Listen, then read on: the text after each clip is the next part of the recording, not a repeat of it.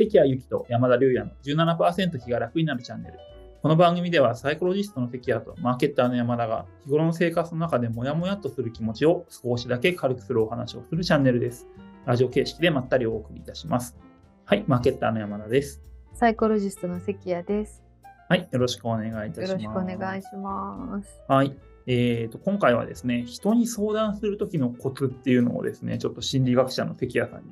聞いてみたいなっていう。うん、はい、ありがとうございます。うん適当に相談しちゃうじゃないですか、相談って。なんだろう。ちょっと相談したいんだけどみたいな感じでそうってことですよね。その相談の内容とかもなんか思いつくままに適当に喋っちゃったりとか、なんかコツあるんじゃないと思って、ちょっとこのあたりを伺ってみたいと思いまして、どうなんでしょうかっていう。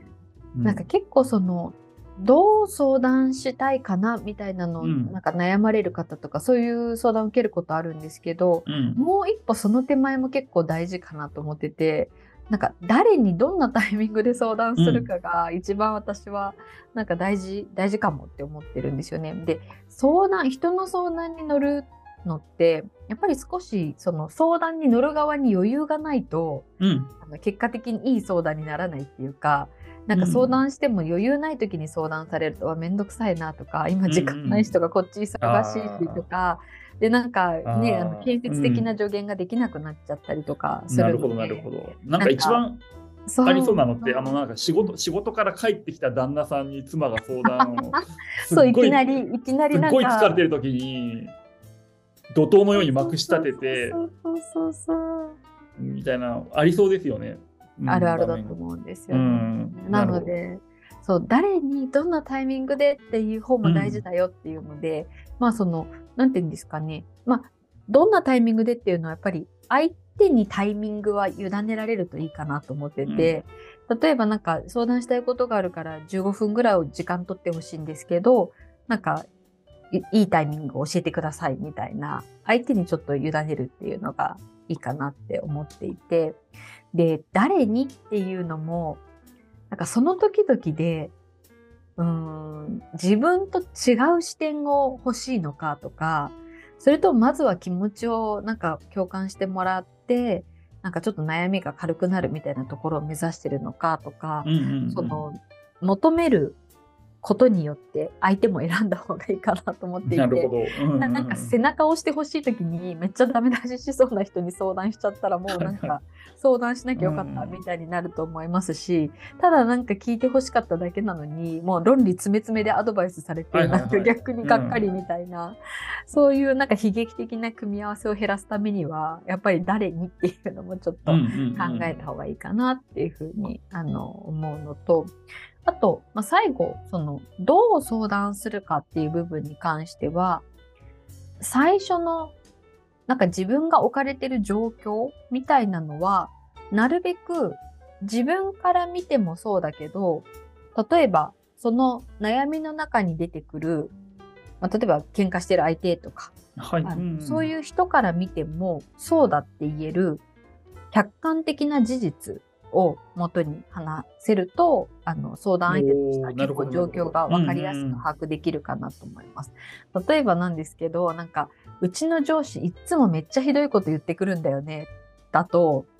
まああの気持ちだけ聞いてほしい時はそれでもいいんですけど、うんうん。なんか状況分かってアドバイスしてほしい時はいっつもってなんかもう毎日毎日ミーティングのたびになのかなとかあの、めっちゃひどいっていうのもどれぐらいのなんか内容なのかなでそれによって相手もどうアドバイスしていいかって全然変わってきちゃうと思うのでそれだとなんかあの例えばあの毎週水曜日にミーティングがあるんだけどそのミーティングの中で私がなんか報告した後にこういうセリフを言われたんだよねとかっていう、うんうん。そういうなんか事実ベースであの話した方が相談相手としては分かりやすく受け止めやすく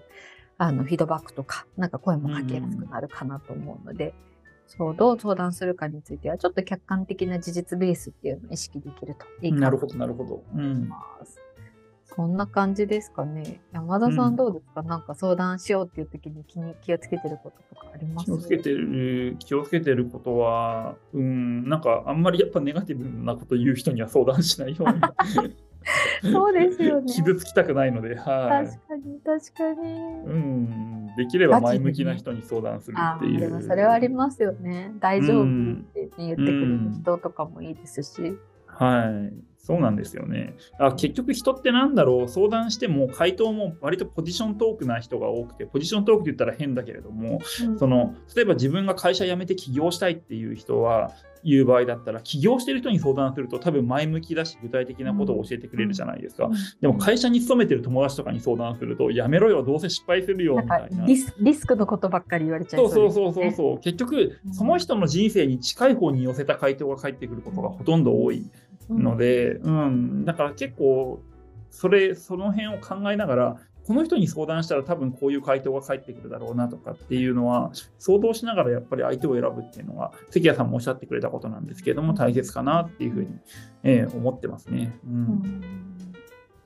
そうなんですよね。面白い。うん、そうね結構やっぱりなんかねその人の今いる環境とか今いる状況にね、うん、相談の回答って影響もちろん受けるので、うん、まあ、それがね全然自分の視点と違うものだからいいっていう場合もあるし、うん、でもなんかそれが後ろ向きなことばかり返ってくると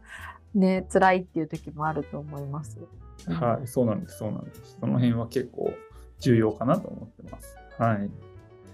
そんな感じですかね。うん。そうですね。そんな感じです、はい。だからそう相談するにもテクニックはいるってことですよね。うん、思いつきで適当な人に相談しないんじゃなくて。丸腰で相談に行くと、うんうんうん、結構大変かもしれない。はい。で重要なことに。うん。うんなりますよね。だから重要な相談だったら、やっぱり時間取ってもらった方がいいんですよね、相手にね。うん、うん、そう思います。だから多分ね、仕事の後とかよりも仕事の前とか、土日とか午前中とかに取ってもらった方が、多分前向きだったり、頭整理して話できるんじゃないのかなっていうふうに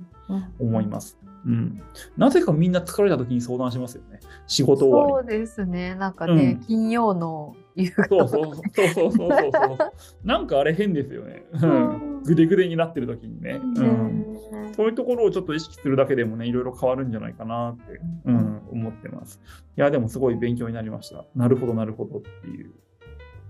はい。こんな感じですかね。はい。はい、ということで、はい、皆さんもちょっとね、相談相手と時間を選ぶようにしてみてください。では、このチャンネルが面白いと思っていただいた方は、ぜひともですね、いいねボタンとチャンネル登録をよろしくお願いいたします。私たちの相談研究の励みになります。はい。では、今日はここまでですね。ありがとうございました。ありがとうございました。